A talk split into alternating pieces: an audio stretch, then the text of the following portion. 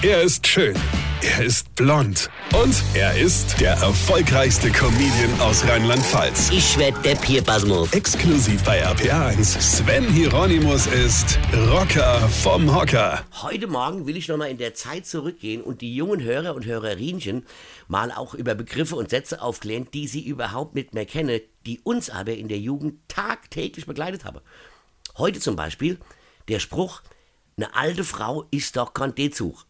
Ja, Jetzt fragen natürlich die jungen Menschen, äh, Roger, äh, D-Zug, was ist denn ein D-Zug? Ist das ein Deutschlandzug, ein Durchfahrtzug? Äh, was ist denn das, Roger? Was soll denn das sein? Ganz einfach, liebe Hörer und Hörerinnen, passt mal auf.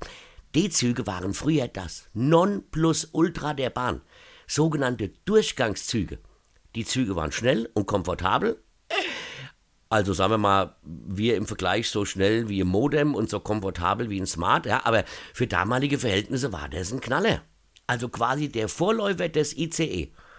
ICE heißt nicht Islamisches Zentrum Edesheim, nee, sondern Intercity Express.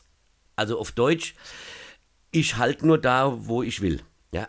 Ein Vorteil hatten auch diese D-Züge im Gegensatz zum ICE, weil die hatten noch Fenster, die man aufmachen konnte. Hier, wie geil es damals war, sein Gesicht aus der Scheibe rauszuhängen und den Fahrtwind zu spüren, bis du mit dem Kopf gegen so Ampelanlage geknallt bist oder so.